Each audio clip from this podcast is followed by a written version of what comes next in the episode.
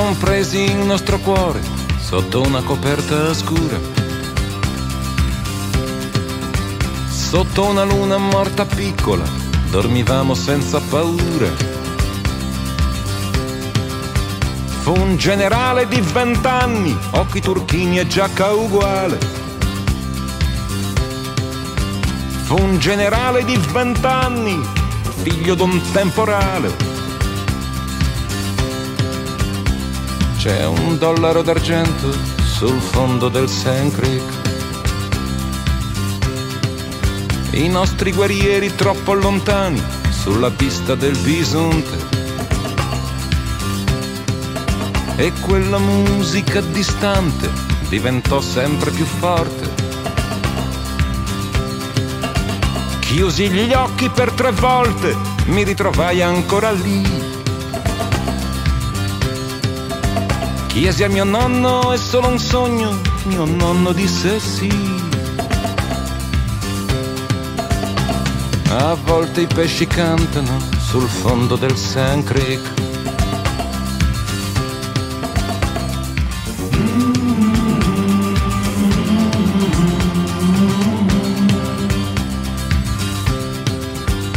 Sognai talmente forte che mi uscì il sangue dal naso il lampo in un orecchio, nell'altro il paradiso. Le lacrime più piccole, le lacrime più grosse. Quando l'albero della neve fiorì di stelle rosse. Ora i bambini dormono nel letto del Sand Creek.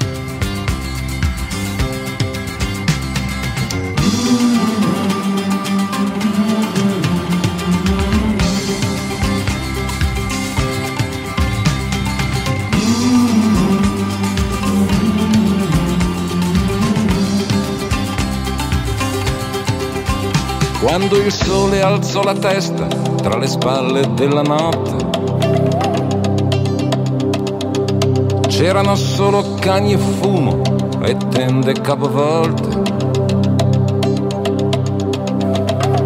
Tirai una freccia in cielo per farlo respirare. Tirai una freccia al vento per farlo sanguinare. La terza freccia cercala sul fondo del Sand Creek.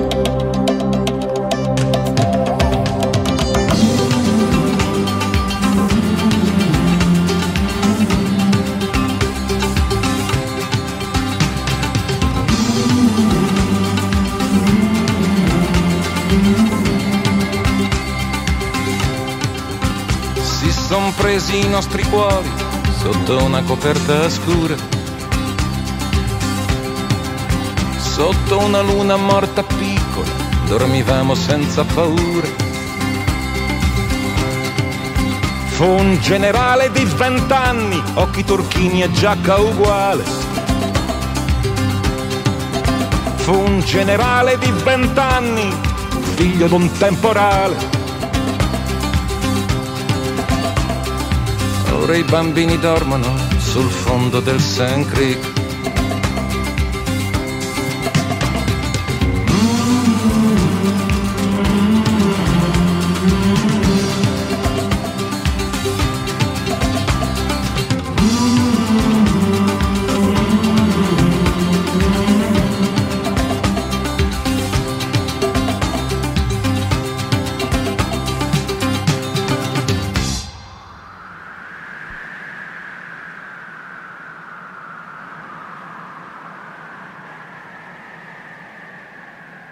Bene è venerdì, quindi si va in onda dalle 20 alle 21. E questa sera, sempre con noi, insieme, questa, questa ciurma torinese, abbiamo DJ Talisker. Ciao a tutti, buona serata. E DJ Tony. Un salutone grande a tutti quanti. Bene, bene, siamo venerdì 19, domani grande giorno eh, per il nostro movimento, ci sarà eh, l'arruolamento e la conferma di tutti i militanti. Il giuramento. Esatto, del, giur- del nostro giuramento, quindi se, se qualcuno forse è impossibile che non lo sappia, però non lo dovesse sapere o comunque si è dimenticato o cose del genere, ricordatevi di recarvi la sede più vicina e firmare e aderire alla tartaruga frecciata. Ma torniamo a noi. Eh, come avete visto, puntata dedicata a Fabrizio, al poeta Fabrizio De Andrea, giusto? Esatto. Questa esatto. volta abbiamo già parlato. Sì, abbiamo già parlato. Non ci ricordiamo, forse un annetto fa, un anno e mezzo fa. Però eh, questa volta eh, tratteremo meno tema musicale, ma più andremo più in profondità a un po' a scoprire, a analizzare la, la- la sua filosofia, anche se è un po' forse differente dalla nostra a Sì, volte per molti versi sì. cioè- però anche molto vicina, se vogliamo, se vogliamo dire, no? Euclide. Ma questa Ma- sera parlerà Euclide, eh, perché è il suo tema principale, gli No, piace. DJ Talisk. Eh, giusto, giusto. Innamoratissimo di Daniel. Mi ero Eh, dimenticato, il DJ Talisk. Beh, più che innamorato, sì, no, innamorato di André è una passione giovanile, di anzi dell'infanzia. Io De André lo ascolto da quando avevo 4 anni, eh, quando mio fratello aveva l'ardore di mettere Fabrizio De André durante i comizi del Movimento Sociale Italiano. Quindi mio fratello era, sì, era segretario di sezione di una sezione di un piccolo paese della Basilicata del Movimento Sociale e André lo vedeva rivoluzionario, lo vedeva, lo vedeva come una, una sorta di personaggio che eh, voleva distribuire una, una- una sorta di, di giustizia sociale che in quel momento lì non c'era, no? e quindi Fabrizio André per lui rappresentava quell'aspetto un po' così ribelle, rivoluzionario che, che comunque un giovane potrebbe prendere come esempio. Però come ha detto Paolotto prima, per molti versi Fabrizio André è lontano da noi, no? è lontano perché lui eh, un anarch- era un libertario anarchico, pacifista, perché era un pacifista, almeno era un pacifista non come, come lo intendiamo oggi, perché il pacifismo degli anni 60-70 era, era molto diverso rispetto al pacifismo eh, politicamente corretto che proprio si trasforma non tanto in pacifismo ma si trasforma a volte anche in totalitarismo no? per certi versi e Fabrizio De André rappresentava questo mondo qua che sicuramente eh, il buon eh, DJ, Sì, ma soprattutto- DJ Marzullo eh, ci, ci potrà, ci potrà dire eh, andava un po' in controtendenza no? con in una. Genova di quegli anni lì che era profondamente Esatto. rossa, profondamente antifascista, era difficile schierarsi sempre da una parte e non da un'altra. Ecco, però il discorso è abbastanza complesso. Cioè, l'altra volta noi abbiamo parlato, come hai detto tu, DJ Paolotta, abbiamo parlato della sua musica, abbiamo fatto una carrellata nella, nella sua, eh, diciamo, nella sua produzione discografica, però non ci siamo soffermati tanto sul personaggio, sul pensiero e sulla, sulla filosofia di De André.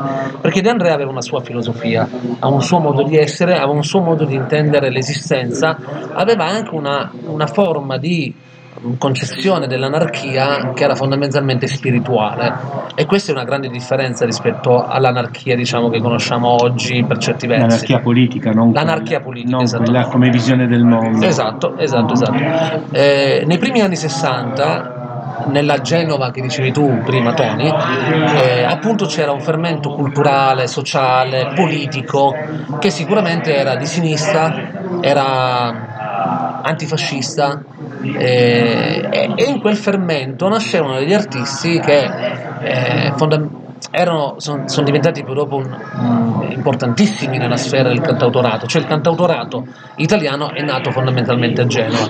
Parlo di Gino Paoli, Luigi Tenco, Umberto Bindi, Bruno Lauzi, eh, i fratelli Reverberi che erano degli arrangiatori che poi hanno, hanno arrangiato mezza musica italiana popolare e una serie di cantautori anche piccoli che erano eh, molto anarchici, molto, eh, molto poeti maledetti, molto, eh, che venivano dalle- dai, dai vicoli, venivano dalle borgate, venivano da quella, eh, da- da- dalla strada fondamentalmente, che comunque hanno creato un sottobosco culturale, hanno creato praticamente una, una certa musica eh, e cultura underground che nei salotti bene della RAI o cose di questo tipo non venivano molto diciamo accettati perché comunque erano, erano i maledetti fondamentalmente no? Sì, e era Fabrizio De il André governo democristiano, quindi Esatto. c'era una visione c'era- cristiana appunto Esatto. della vita, mentre questi erano, dei- appunto come dicevi prima tu, dei maledetti. dei no? maledetti. Molti di loro erano, erano assoggettati, accompagnati alla sinistra, erano quindi mh, cavalcavano il 68, cal- cavalcavano quel mondo lì. Fabrizio De André invece, da questo punto di vista, lui si dichiarava fondamentalmente anarchico, anche altri si dichiaravano anarchico, ma lui anarchico lo era veramente. Anarchico nel senso che, a parte che lui aveva un'impostazione anarchica della vita, dell'esistenza, nel senso che proprio lui eh, rifiutava qualsiasi regola prestabilita, no? nel senso che eh, veniva da una famiglia alto borghese della Genova Bene, il padre era vice sindaco di Genova, nonché amministratore delegato dell'Eridania, era una famiglia molto non borghese, di più, quindi era, era proprio al, negli altoborghi praticamente di, di- di Genova, però lui cosa faceva? Rifiutava totalmente questo tipo di mondo.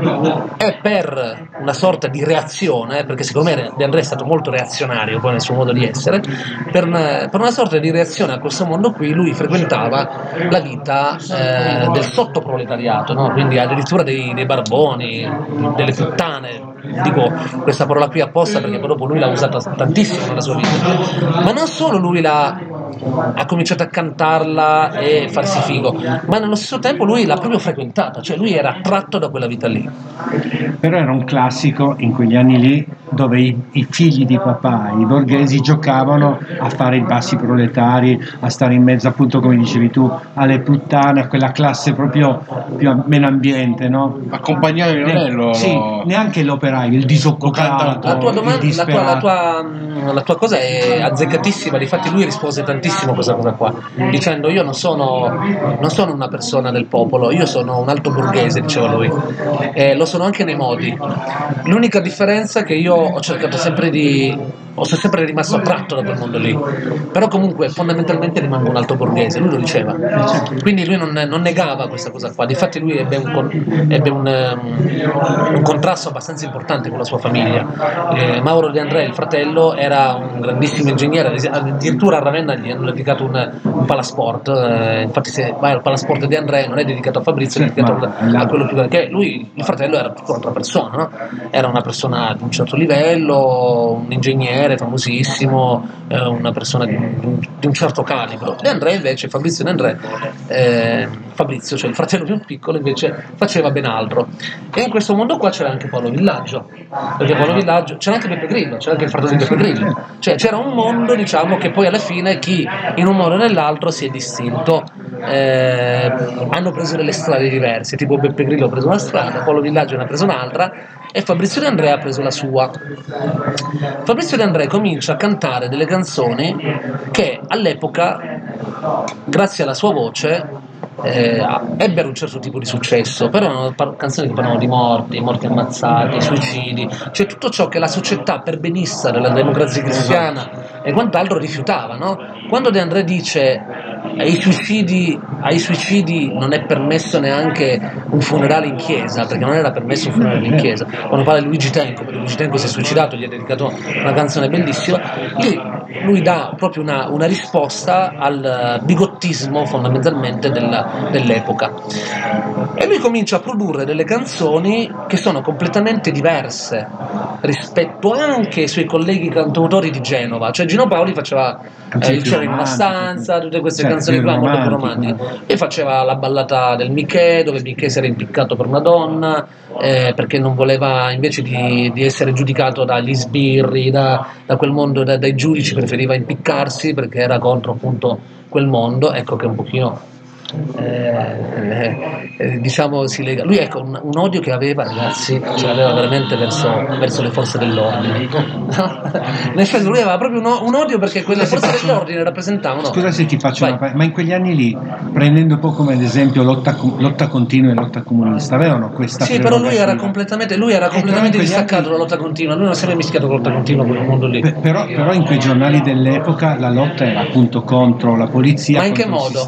In che modo? Modo. Eh, lotta continua cercava di farlo non in, una lotta armata, ma in una lotta però dura contro il sistema. Sì, però lui contro- aveva proprio, lui vedeva nel giudice, nel carabiniere, nella polizia, lui vedeva il sistema borghese che cercava di appropriarsi della libertà altrui, eh, fondamentalmente stando dietro a uno Stato, a un sistema, perché lui chiamava sempre sistema, a un sistema che, non ha- che- che era contro la gente, che era contro il mondo, no? che era No, la contro... mia contraddizione. Che Però lui era- non, lui non faceva una lotta di classe, lui, faceva una- lui era per gli ultimi. Lui diceva gli ultimi erano completamente abbandonati. La puttana di via del campo, il- quello lì che non ce la fa ad arrivare alla fine del mese, quindi è costretto a vendersi la madre. eh, questa gente qui, per lui erano il popolo che in un certo senso era, era il popolo. sottopopolo, Eh, era, era il sottopopolo popolo. che lui tutelava e cercava di dargli, di dargli voce.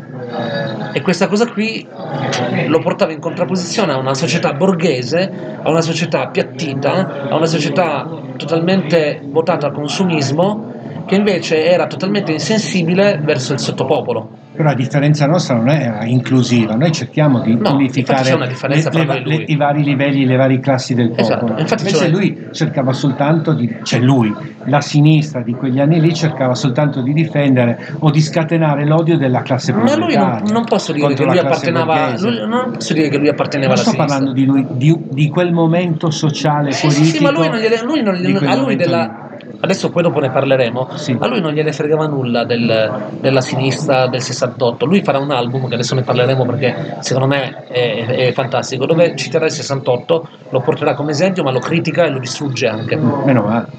Cioè, e, lo e questo album lo fa nel 73, quindi lì, cioè lo distrugge perché poi alla fine il sistema, i rivoluzionari del 68 diventano il sistema. Ecco. No, e lui lo dice, e adesso poi dopo ne parleremo bene di questa cosa qua. Quindi, ehm, però Fabrizio De André cosa rappresenta? Rappresenta il maestrello anarchico, libertario, eh, totalmente non allineato, che non vuole, si rifiuta nonostante che comunque potrebbe guadagnare una barca di soldi ad andare a cantare, a suonare nei locali di Forte dei Marmi, di quei posti lì, perché lui vuole mantenere una sua identità. Infatti lui cosa fa? Comincia a conoscere cantautori come Bressend, che sono cantautori di nicchia francesi, sono cantautori di un certo, di un certo come Cohen, e da lì lui estrapola una serie di canzoni, fino a quando nel 1968 Mina non gli porta successo la sua canzone di Marinella, lui becca una barca di soldi e beccando una barca di soldi lui diventa eh, finalmente riesce a produrre i suoi dischi perché prima non riusciva, non riusciva a produrli no? Quindi alla fine è stato aiutato in un certo senso anche dal sistema del re lui lo dice anche chiaramente se non ci fosse stata Mina a darmi una mano da questo punto di vista io sarei stato un pessimo avvocato perché studiavo avvocatura cioè De André ragazzi che si beveva due litri di vino due, due litri di whisky al giorno che faceva l'avvocato e me lo sarei visto no? cioè, era- sarebbe, era stato, massimo, sarebbe no? stato terribile e cosa fa De Andrea a quel punto? Finalmente con un po' di soldini e un po' di, di pubblicità avuta comunque da Mina, comincia a produrre dei concept album. Cosa sono i concept album? I concept album, dice la parola stessa, sono degli album dove hanno un- tutte le canzoni hanno un filo comune denominatore, sia musicale che di tema trattato. Quindi la, la prima, l'ultima canzone tratta un tema no? e lui esordisce con un album che si chiama Tutti muri in ostento, vabbè parla un po' di... di- è, è un po' particolare. Poi fa la buona novella dove racconta la storia di Gesù Cristo secondo i Vangeli apocrifi, quindi i Vangeli non convenzionati, non, non convenzionali, non, non convenzionati, non convenzionali, quindi non i Vangeli ufficiali, sono i Vangeli quelli là che nascono dalla leggenda, nascono da, dalla verità, sì, perché apocrifi nella, eh, nella parola stessa significano i, i Vangeli veri fondamentalmente, quindi che, che portano diciamo, la verità, quindi che sono tramandati da- dal popolo fondamentalmente, quindi non da un dogma religioso. E poi nel 1970, vabbè, fa un altro album, si chiama Non allenare, non amore, non cielo. Nel 1972 fa un album che secondo me spiega molto di De André, eh, che si chiama Storia di un impiegato.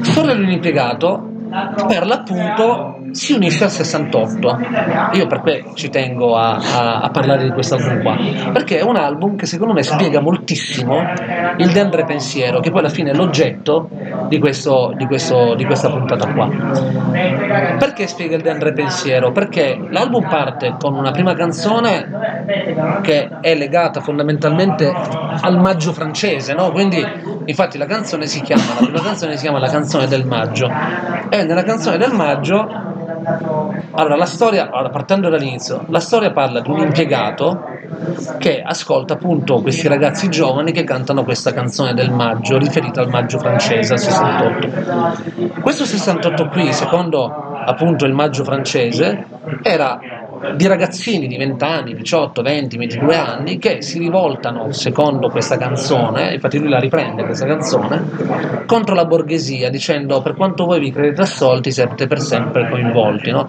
quindi ce l'ha con la polizia che li manganella, ce l'ha col sistema, col sistema italiano che in quel momento lì aveva votato l'MSI, quindi si era appoggiato alla sicurezza e alla disciplina, lo dice la canzone e quindi praticamente estrapola questa cosa. Però poi c'è questo, questo, impiegato che fa la vita borghese, fa la vita da impiegato, che lui ogni mattina va a lavorare, va appunto a svolgere il suo compito di lavoratore, che viene affascinato da questi moti rivoluzionari, no? E lui dice, ma è possibile che io ho 30 anni, quindi ho solamente 10 anni più di loro? E questo siamo molto noi, eh, se ci pensiamo. E, io devo starmene così a vivere una vita piatta, una vita dove mi devo alzare al mattino, devo subire il mio datore di lavoro, devo subire i miei genitori, devo subire perché a 30 anni si subiscono ancora i genitori in certe mentalità, diciamo, familiari e borghesi. Ma è possibile che non riesco anch'io a scordarmi, come dice la canzone, le rotaie verso case? Eh, verso casa eh, e dice io ne valgo la pena, no? quindi quest'uomo qui di 30 anni decide a un certo punto di abbandonare la sua vita borghese e anche lui scagliarsi contro il sistema, pur non avendo una propria ideologia, ma semplicemente per un moto di rivolta che ha nei confronti della società.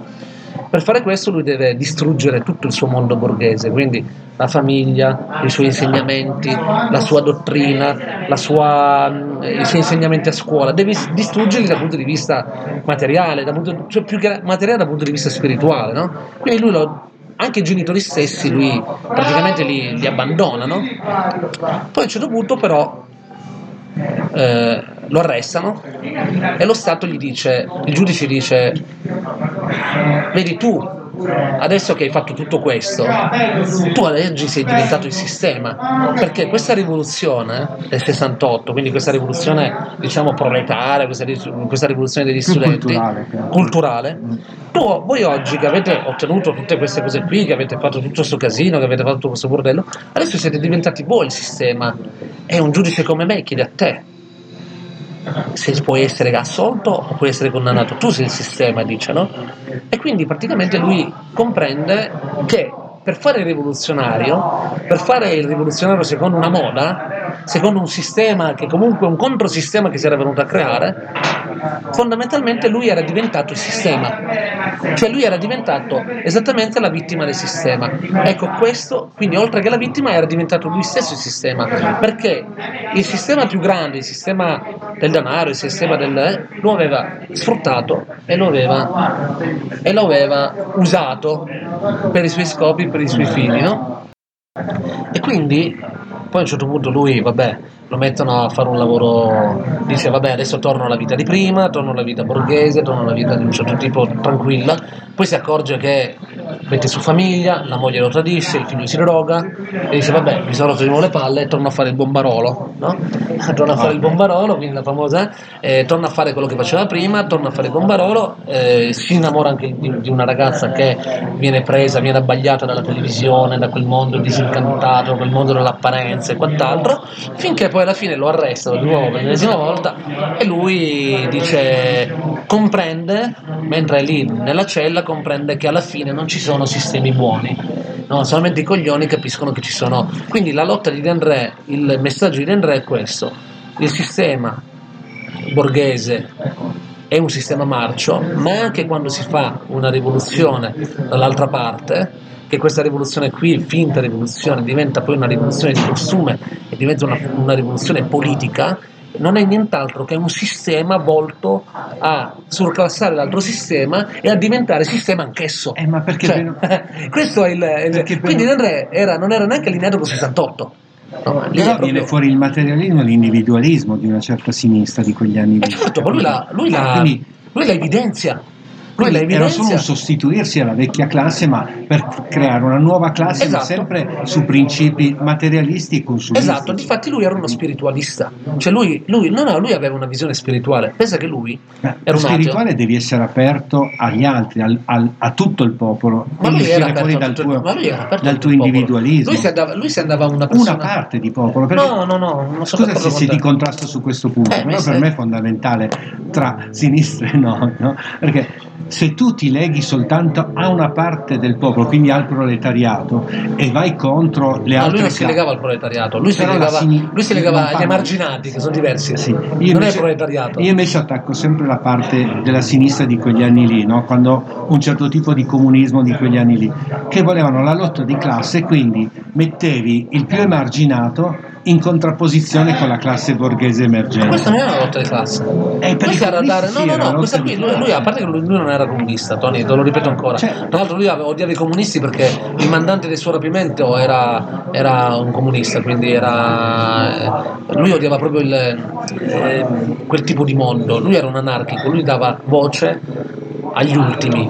Gli ultimi poteva essere anche colui che eh, veniva allontanato dalla società per qualsiasi motivo, cioè l'ultimo eh, eh, sono quelli a cui non c'è una voce, cioè nessuno gli dà una voce agli ultimi. La sinistra non dava la voce agli ultimi, la sinistra dava la voce. No, la sinistra dava una voce, fra virgolette, gli sfruttava al, al proletariato, eh, ai lavora- al lavoratore, al, al metalmeccanico, al- alla classe operaia, alla classe operaia, non agli ultimi. Gli ultimi eh, sono coloro che veramente non sono, consi- sono invisibili nella società.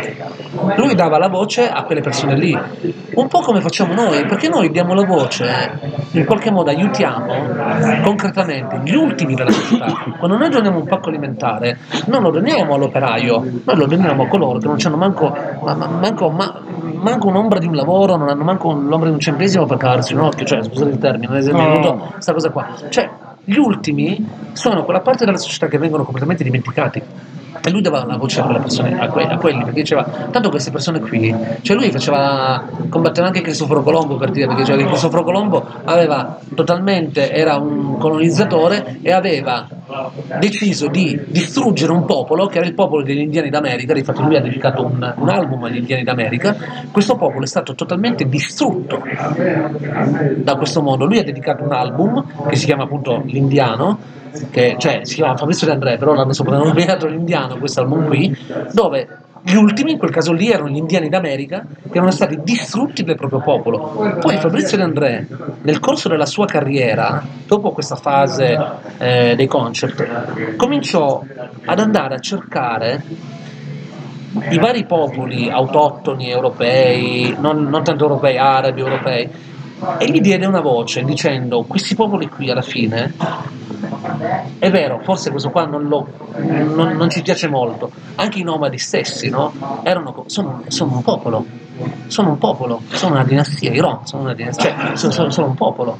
Questo popolo qui fa parte comunque, Un'etnia. sono un'etnia, non una dinastia, ho sbagliato, sono un'etnia. Questa etnia qui, eh, lui dice, sono un popolo, il popolo Genova nella sua lingua aveva una lingua madre che era il genovese e lui ha fatto un album in genovese, cioè quindi dando praticamente voce a tutto ciò che veniva distrutto e, e- e dimenticato. Cioè, le culture più, impor- più- più, diciamo, più importanti, tipo quella genovese antica, l'araba, il- lui le, le risaltò, le, le- le portò su perché diceva che erano delle culture che si contrapponevano alla società capitalista, alla lingua inglese, a questo, a questo mondo. no? Quindi lui cercava di far riaffiorare queste culture, proprio perché queste culture qui rappresentavano l'essenza dell'uomo, cioè rappresentavano quello che è il, ehm, lo spirito più profondo dell'essere umano. Cioè quando tu ti ricolleghi con la tua cultura più profonda, che è millenaria molte volte, questo lui lo diceva, lo dichiarava, e questa cosa qui non è una cosa né di sinistra né di destra né di centro, è una cosa però figa, perché fondamentalmente lui cosa faceva?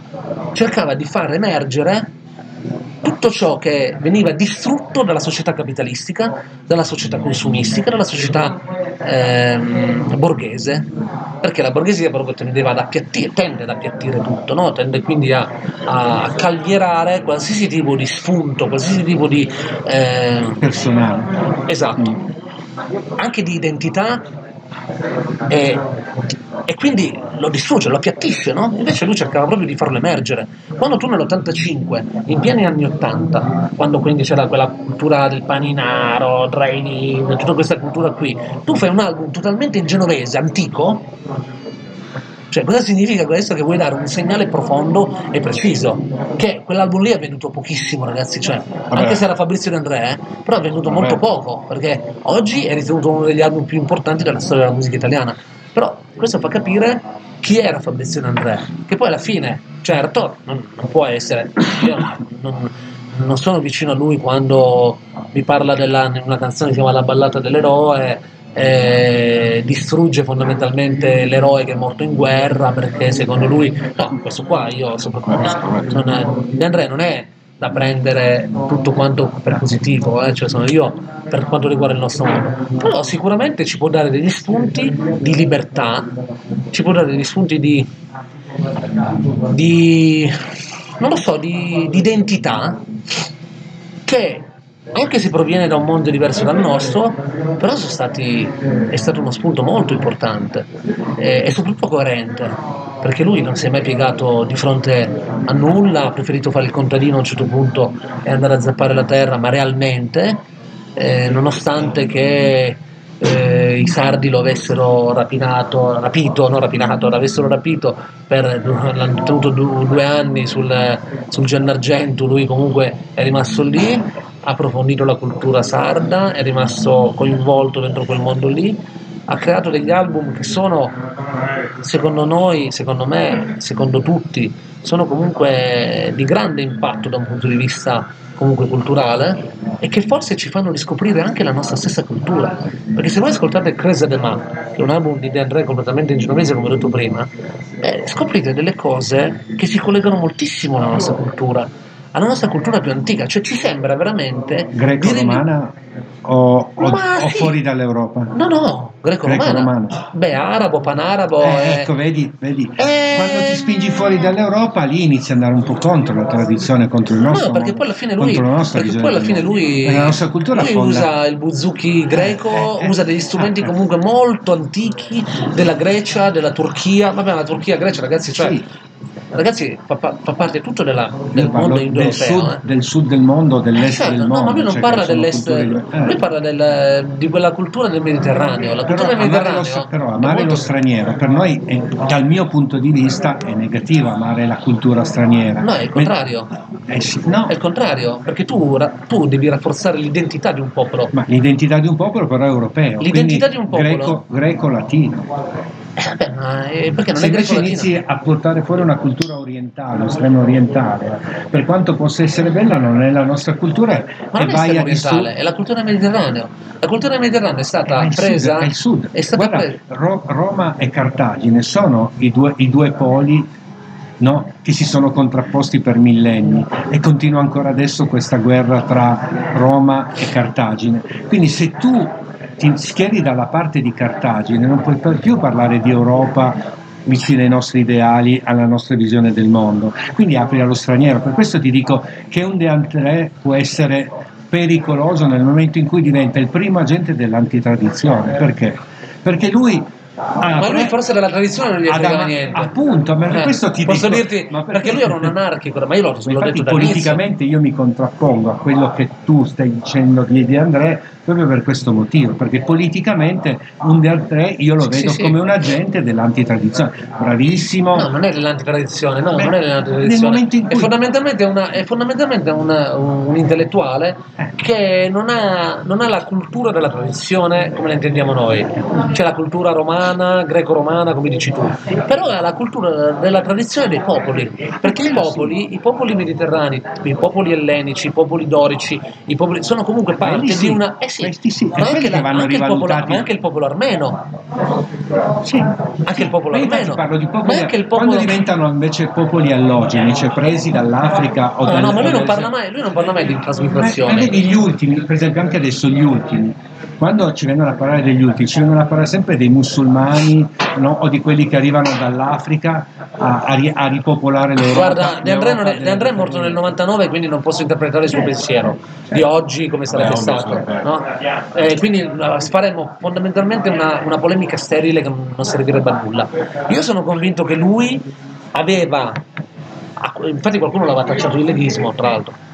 Lui aveva a cuore la cultura dei popoli, cioè i popoli dovevano mantenere la propria identità, ma lui ne era convinto di questa cosa qui. Lui diceva che anche il popolo sardo era un popolo. Lui non, ri- lui non- non vedeva lo Stato-nazione italiano, cioè No, no, io parlo d'Europa, non gli popoli europei Eh, lui vedeva anche il popolo sardo come Certo, un popolo. Lui vedeva, lui- lui vedeva i popoli come un'entità forte, come un'entità autoctona, come un- un'entità che aveva un valore assoluto. Lui non parlava di mondialismo, lui non parlava di eh, siamo tutti belli, siamo tutti... no, lui, lui parlava di popoli, lui parlava di etnie, Lui- ma lui parlava proprio di etnie. Ma eh, beh, E questa cosa qui- quanto europei o quanto non europei? questa cosa qui penso che lui non gliene fregava niente, Eh, lui era so, un anarchico. Però io dal mio punto di Eh vista... certo, ma infatti non sto dicendo, infatti io l'ho detto all'inizio, non è che Di André Certo, certo. lo possiamo sposare al 100%, però di Di André noi possiamo prendere tutto ciò che di grande ha fatto e soprattutto tutto ciò che di anticonformista rispetto anche a una certa sinistra ha fatto, che comunque ci dà degli spunti ancora oggi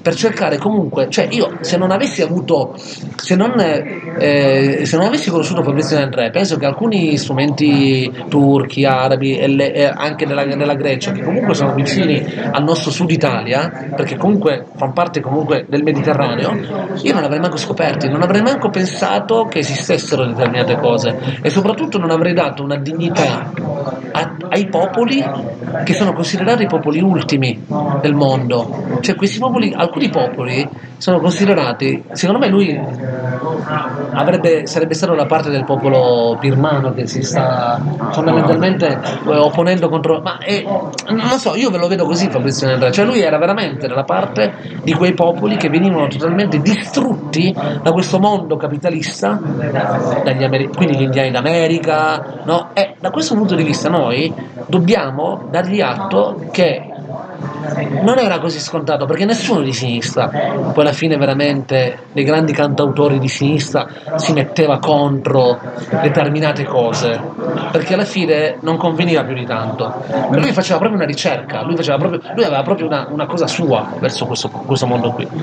Però vedi, questo tipo di, mettiamoci dalla parte delle varie altre etnie, dell'identità, però se l'identità diventa l'identità europea non va più bene. Tutte le altre identità devono essere rispettate, rimesse in vigore, rispettate, mentre se quella europea muore, no, ma purtroppo una certa sinistra questa cosa Beh, lui non gioca, lo faceva. gioca, eh, Lui non lo faceva perché lui ha cantato l'identità del popolo genovese, ha cantato Napoli, cioè lui De Andrea era genovese, ha fatto una canzone che si chiama Don Raffaele, tra l'altro anche qui molto politica, ma politica nel vero senso della parola, perché la conoscete tutti, no? Ma quella canzone che sembra una tarantella, no? Ma invece cosa parla quella canzone lì? Parla semplicemente di un secondino che è totalmente disilluso dallo Stato, corrotto, eh, che aveva preso i soldi per il terremoto, questi politici sono arricchiti col terremoto, vede l'unica persona che secondo lui era autorevole, che era Raffaele, Don Raffaele, che tutti dicono che è Raffaele Cutolo poi alla fine, Ok. no? che è il famoso boss, lo vede e gli dice voi che siete una persona di un certo livello, gli fa la barba, gli porta il Campari,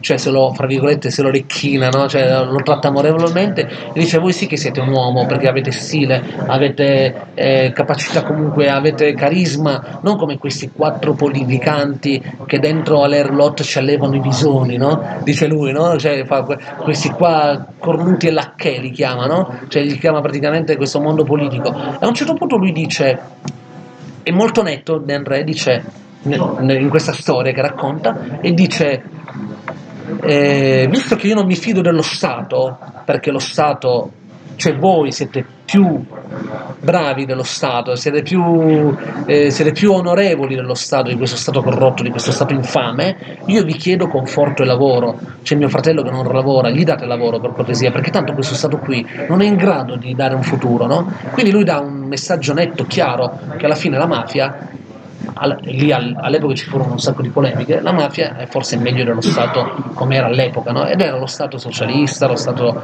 eh, democristiano, lo Stato comunque del pentapartito, questo mondo qua. Quindi lui fu molto netto su questa cosa qui e da sinistra se l'ha preso con lui e dice eh, ma tu cosa fai? Sei addirittura a, favore dello- della mafia. Ha detto no, non sono a favore della mafia, dice Andrea. Io non sono, rispondendo ai vari giornali, io non sono a favore della mafia, però mi rendo conto che un disperato della Calabria, della Sicilia, che non trova lavoro, che è una persona magari onesta, che non sa come trovare lavoro perché non ha conoscenze, no? si affida molto di più alla mafia alla mafia organizzata come noi la conosciamo che non al politico di turno e negli anni 80-90 questo perché il politico di turno cioè la politica non il politico di turno la politica che dovrebbe garantire lavoro, dovrebbe garantire giustizia sociale, non la garantisce. E dove non arriva la politica, diceva De André, arriva la mafia. In Calabria, in Sicilia, bruttissima, era una realtà che lui dipingeva, cioè non è che io sono contento di questa cosa, diceva, ma era la realtà. Era la realtà, quindi alla fine erano molto più onorevoli, diceva lui, i mafiosi che non questa gente qua. Bruttissima come cosa, nel senso, è bruttissima, ma era la realtà. Cioè, uno, uno che era disperato, che chiedeva conforto e lavoro, come dice la canzone, eh, si affidava al mafioso e non allo Stato, non aspettava lo Stato. E questa è stata una realtà dura, cruda, ma reale. Cioè, Sì, sì. E, e quindi questa fu una denuncia che anche da sinistra dissero: Eh, ma tu non puoi dire una cosa del genere, sei un filo camorrista, filo. filo quel mondo lì, tu così eh, incentivi la mafia, incentivi a delinquere, incentivi a- ad affidarti alla mafia. Ma lui semplicemente aveva denunciato che era, Un problema, diciamo. era un problema abbastanza Sociale. importante, era un problema sociale. Ecco, questo significa anche cioè, coraggio. Perché poi alla fine dici, cazzo, cioè, cavolo, di- dici una cosa di questo tipo è una cosa abbastanza importante. All'epoca, infatti, ci furono un sacco di polemiche. Io ve lo ricordo perché già lo seguivo, avevo 13 anni, no? E io lo seguivo no, da eh, iscritto al Fronte della Gioventù e quant'altro, no? E comunque poi anche noi con, con CP abbiamo, abbiamo preso comunque molto dal lo- comunque lo- lo- lo- gli vogliamo bene, ma non perché pensiamo che lui eh, sia nostro, ma perché pensiamo che comunque fu uno spirito libero che comunque si contrappose anche a una certa vulgara di sinistra, eh, questa vulgara di sinistra, questo mondo della sinistra, eh, sessantottino e quant'altro, lui comunque fu uno spirito libero anche rispetto a quel mondo lì. Infatti lui eh, non fu mai totalmente preso dalla sinistra, se lo sono appioppiati chiaramente come hanno fatto con Rino Gaetano, come hanno fatto con tanti altri, ma alla fine lui non è stato mai effettivamente totalmente eh, nel sistema della, della sinistra eh, di quegli anni lì, non lo è mai stato realmente, perché era uno spirito libero. Allora? Bene, no, no, mettere un io- pezzo? Ma io direi che siamo a 40 minuti. Hai parlato per 40 minuti, quindi complimenti. Ma anche Tony, eh. Sì, sì, no, avete fatto. Ma lo stimolavo apposta, lo un bel- un provocavo, bel dibattito. lo provocavo per tirare fuori È giusto, giusto, l'essen- giusto, l'essenza del discorso. Ci sarebbe da parlare tantissimo. Eh, certo, certo. Perché ogni, ogni pezzo di, De- di Fabrizio De André andrebbe analizzato e studiato. E io molte cose non le condivido. Eh. Cioè, la guardia- quando guardia di Piero, Vabbè, cioè, bella canzone musicale. risparerei di nuovo a Piero io. Eh, Se esatto. mi permetti solo un piccolo appunto. Vai. Vedi, io sono più, noi siamo più per esaltare l'eroe e non l'ultimo Esatto, arrivato, infatti questa cosa qui, disperato. certo. Quindi per quello prima attaccavo su certe cose, perché secondo me è più bello nella nostra cultura, nel nostro mondo, esaltare la figura dell'eroe, non andare a prendere l'ultimo disperato che si droga o vive di espedienti. Cioè, quello va aiutato, però non va preso ad esempio per poter diventare noi eroi, noi portatori di una cultura, portatori di una tradizione. no? Ma lui non diceva che erano degli esempi. No, ma io eh. parlo dal mio punto di vista, non sono De André e né... Lui si trovava bene con quella gente lì. Ho capito. Era però, diverso. Però siccome noi siamo di un'altra pasta, di un altro mondo, dobbiamo più esaltare i valori più nostri, no? Quindi. Ma quando io tu- l'ho premesso dall'inizio. Sì. Fabrizio De André non rappresenta il nostro mondo. eh, quindi per me Può rappresentare uno spunto per, eh, il nostro, per- però per, per- per alcune cose nel nostro mondo. un pericoloso agente dell'antitradizione. Scusami se sono un po' noioso, Sì, un sì, po' sì, ma io, non- però- ma io mi sono anche Eh. distanziato parecchio Sì, sì, da- sì. dal suo da- proprio da questo que- da quello che mi stai dicendo cioè con quello che mi stai dicendo tu Eh, tuttavia lo trovo molto, molto più coerente molto più Di tanti altri. eh, cioè io con lui ci discuterei delle ore insieme no perché a parte un po' si invita, mi distruggerebbe dal punto di vista dialettico, dal punto di vista culturale, no? però lo sarei ad ascoltare per ore e ore, mentre De Gregori forse gli metterei le mani, cioè, no, non lo so, cioè, che... quando sento parlare di De Gregori è diversa la cosa, mia. ragazzi, cioè, è, è diverso, per quanto, è come se dai eh, valore all'avversario, no? È come se tu dai valore a uno che la, sai benissimo che la pensa diverso da te, eh, non su tutto, ma su molto, no? Eh, sul, sul 90% delle cose. Però c'è una parte importante che noi possiamo veramente prendere, cioè veramente l'essere, eh, l'essere totalmente... Ecco lui, quello che aveva secondo me, che eh, questa lotta contro la borghesia, contro l'appiattimento della vita sociale, contro il capitalismo, contro il consumismo, contro che comunque poi creava no, questo mondo qui, creava poi gli ultimi. Quindi lui diceva questo mondo qui crea gli ultimi e io do voce agli ultimi. Cioè lui lo faceva un po' per reazione, capito? Cioè, infatti l'ho detto all'inizio, lui era secondo me reazionario da questo punto di vista. Io do voce agli ultimi perché c'è un mondo sopra. Lui non è che diceva come combattere questo mondo, no? Lui non lo diceva mai. Non, non è che dava una spiegazione, lui non dava una, una chiave di lettura. Lui diceva io sono la voce di quelli perché il mondo consumistico, borghese, capitalista e quant'altro distrugge, schiaccia gli ultimi. E quindi da questo punto di vista è molto vicino a noi. Quando lui dà una visione comunque rivoluzionaria in storia in un impiegato, di, di- di- tra l'altro anche musicalmente figo perché eh, c'è un po' di rock, c'è delle tastiere, c'è, c'è un po' di roba simpatica. Quando lui ehm, vede più che altro della borghesia il male assoluto, che comunque distrugge l'individuo, distrugge l'individuo, distrugge i popoli, distrugge l'identità, distrugge tutto questo, ecco, lì secondo me è praticamente identico a noi, è vicino a noi. Su tutto il resto, sulla visione dell'eroe, sulla visione della- del pacifismo ostentato, dell'antieroe, quindi come ce l'aveva lui, sicuramente c'è una differenza abissale, eh, incolmabile, però su molte cose secondo me è molto più coerente di tutta i cantautori di sinistra che, che noi, che noi abbiamo conosciuto. Bene, bene, bene, bene. Io direi che. Che ne dite di mettere un po' di musica? Sì, mettiamo un po' di musica, dai. E tanto avremo, abbiamo finito il tempo praticamente perché Ma si mettimi il bombarone di Andrea, dai. io ti metto il buon valore di Andrea e con questa canzone e con qualcun'altra anche, anche Sì, un sì. paio, così almeno diamo Adesso anche spazio un po', un po' alla musica di Andrea. Noi vi ringraziamo per l'ascolto e ci sentiamo il prossimo venerdì, giusto ragazzi? Un salutone grosso dal vostro Tony. Un salutone da DJ Talisker. E da Paolo e dalla web radio colpevole, pericolosa e intransigente. A presto! A presto.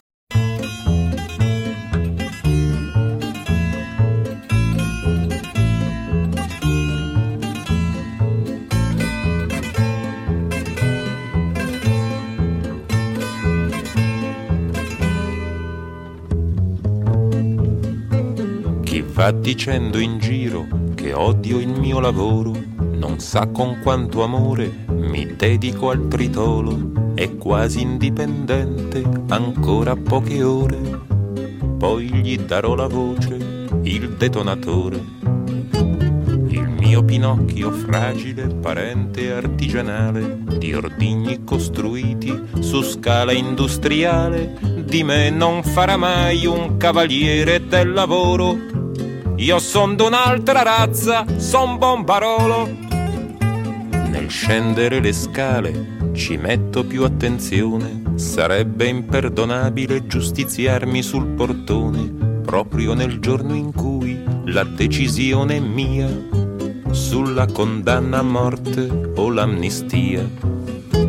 Per strada tante facce non hanno un bel colore, qui chi non terrorizza si ammala di terrore, c'è chi aspetta la pioggia per non piangere da solo. Io son d'un altro avviso, son bombarolo.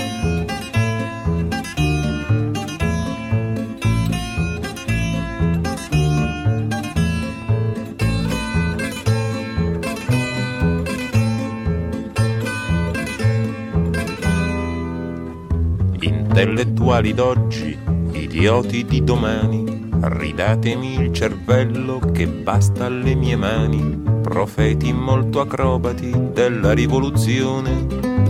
oggi farò da me, senza lezione.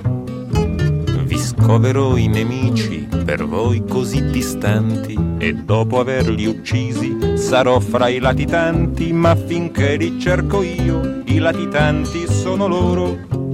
Ho scelto un'altra scuola, son bombarolo. Potere troppe volte delegato ad altre mani, scanciato e restituitoci dai tuoi aeroplani. Io vengo a restituirti un po' del tuo terrore, del tuo disordine, del tuo rumore. Così pensava forte un trentenne disperato, se non del tutto giusto, quasi niente sbagliato, cercando il luogo idoneo, adatto al suo tritolo. Insomma il posto degno d'un bombarolo.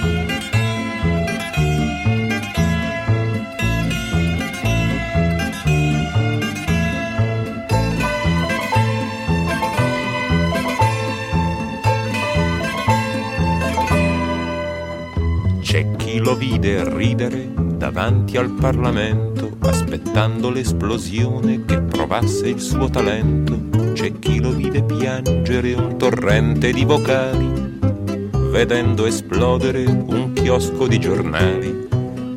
Ma ciò che lo ferì profondamente nell'orgoglio fu l'immagine di lei che si sporgeva da ogni foglio, lontana dal ridicolo in cui lo lascio solo, ma in prima pagina col bombarolo.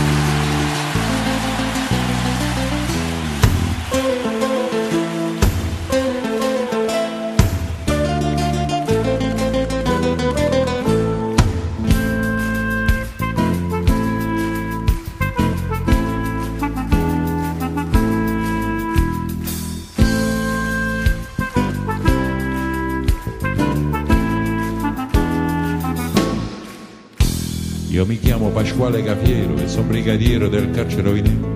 Io mi chiamo Cafiero Pasquale, sto a Poggio Reale dal 53. E al centesimo catenaccio, alla sera mi sento uno straccio.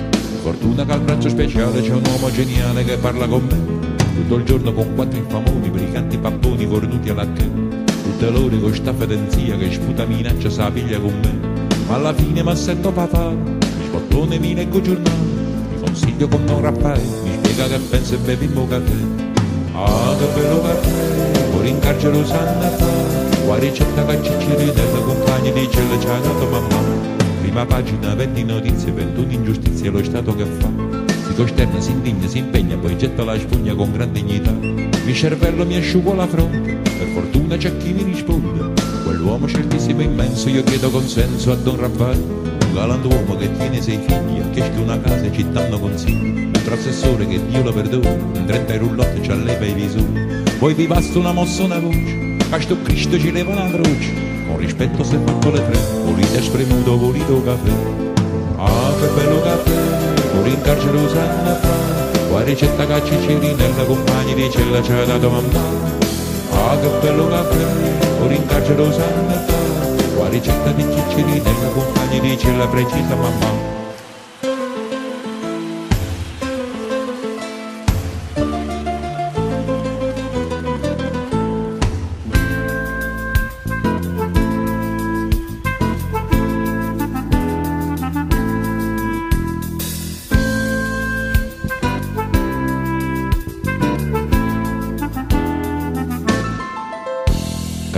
L'inflazione, la svalutazione, la borsa c'è là chi c'è là. Io non tengo compendio che chi lo stipendio è un ambo se sogna a papà. Aggiungete mia figlia innocenza, buon marito non tiene pazienza. Non vi chiedo la grazia per me, vi faccio la barba o la fate da sé. Voi tenete un cappotto cammello che al maxi processo era vado più bello. Un vestito gessato marrone, così ci è sembrato alla televisione. Queste nozze vi prego eccellenza, mi prestasse per fare presenza. Io ci attengo le scarpe uccellette, granito campario, voluto caffè. Ah, che bello caffè, pure in carcere lo sanno fare. La ricetta che ciccirinella, compagni di cella ci ha dato mamma. Ah, che bello caffè, pure in carcere lo sanno fare. La ricetta di ciccirinella, compagni di cella precisa mamma.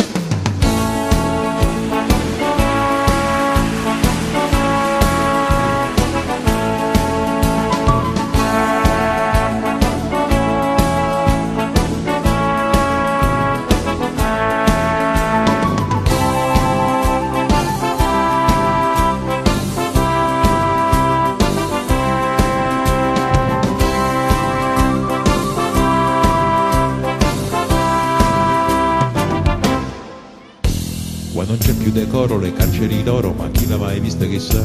Chi se sono fatiscente per chi se per niente, se tengono l'immunità. Don Raffaele voi politicamente, io ve lo giuro, sarebbe usante, ma che dinte voi state a pagare, e fuori che strada ci stanno spazzando. A proposito, tengono frate che da 15 anni sta disoccupato. Chi l'ha fatta 50 concorsi, 90 domande e 200 ricorsi. Voi che date conforto e lavoro, eminenza vi bacio vi imploro. Chi le dorme con mamma e con me, che crema da rabbia che chi se caffè.